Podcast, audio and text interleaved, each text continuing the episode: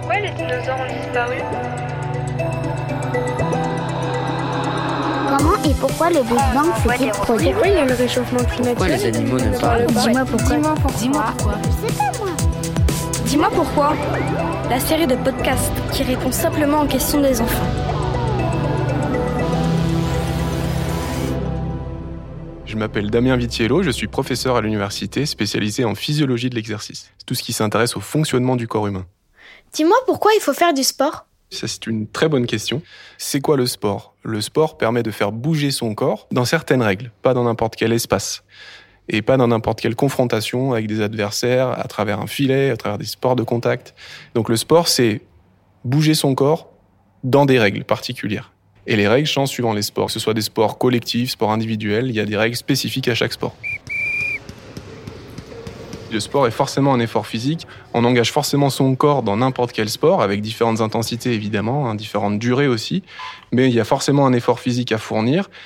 La seule différence avec l'activité physique, c'est que dans le sport, on fait un effort physique contraint en termes d'espace et de temps. Il y a des règles qui régissent nos mouvements. Mais on fait un effort physique tout le temps.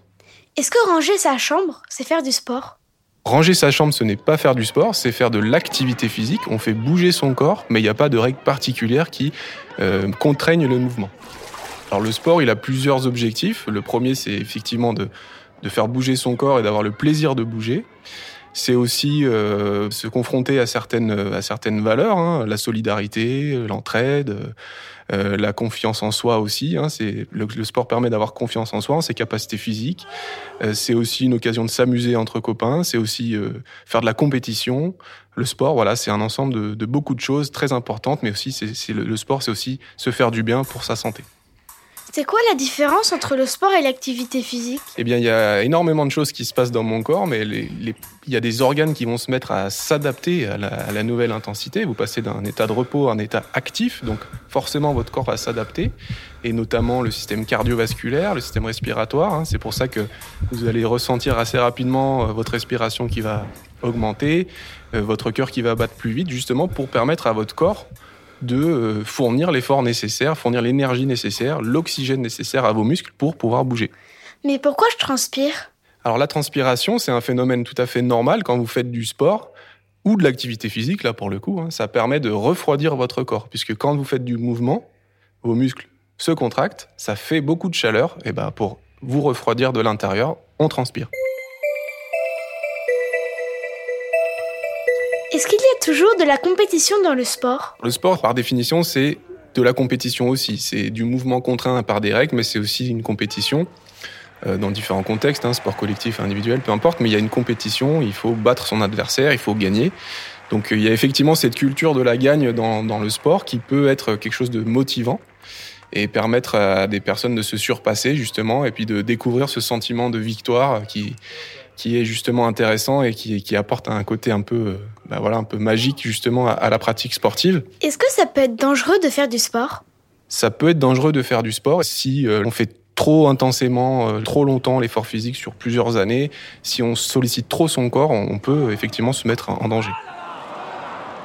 Les limites dans le sport à ne pas dépasser, c'est se surcharger en activité physique justement, faire trop de sport de manière trop intense, trop longue, inadaptée à ses capacités. Et là, on risque justement, malheureusement, plutôt l'inverse, hein, se blesser, se faire du mal, et donc aller dans le sens contraire de l'essence même du sport.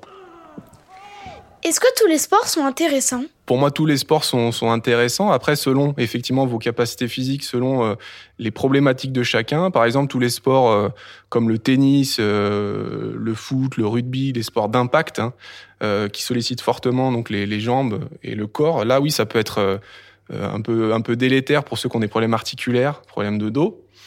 À l'inverse, tous les sports portés, comme le vélo, la natation, là, ça peut être tout à fait intéressant pour ces gens qui ont des problèmes articulaires. Mais après, pour moi, tous les sports sont intéressants.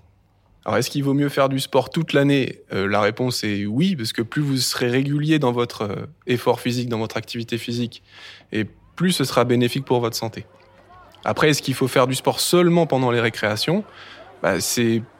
La réponse serait non, mais ce serait au moins le minimum, j'ai envie de dire, pour pouvoir bénéficier des effets intéressants de l'activité physique.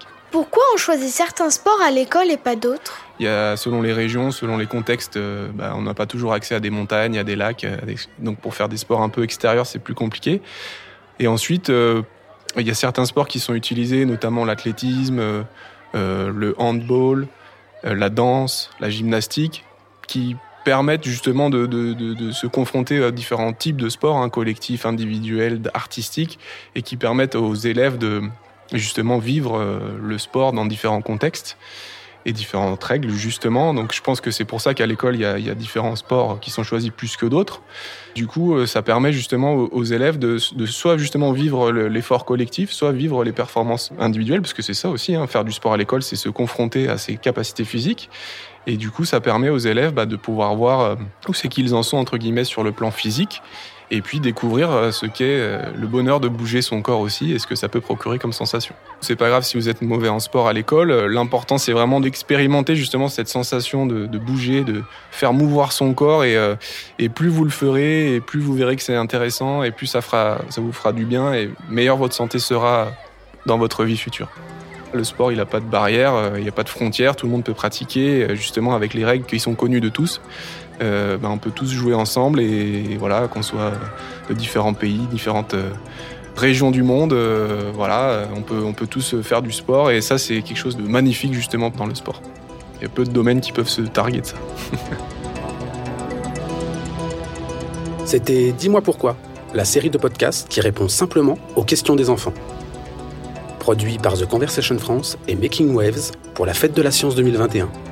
Un événement organisé par le ministère de l'Enseignement supérieur, de la Recherche et de l'Innovation. Merci à la médiathèque Dumont à Aulnay-sous-Bois et aux enfants Amalia, Antoine, Alice, Jules, Amandine, Eba, Lucie et Achille.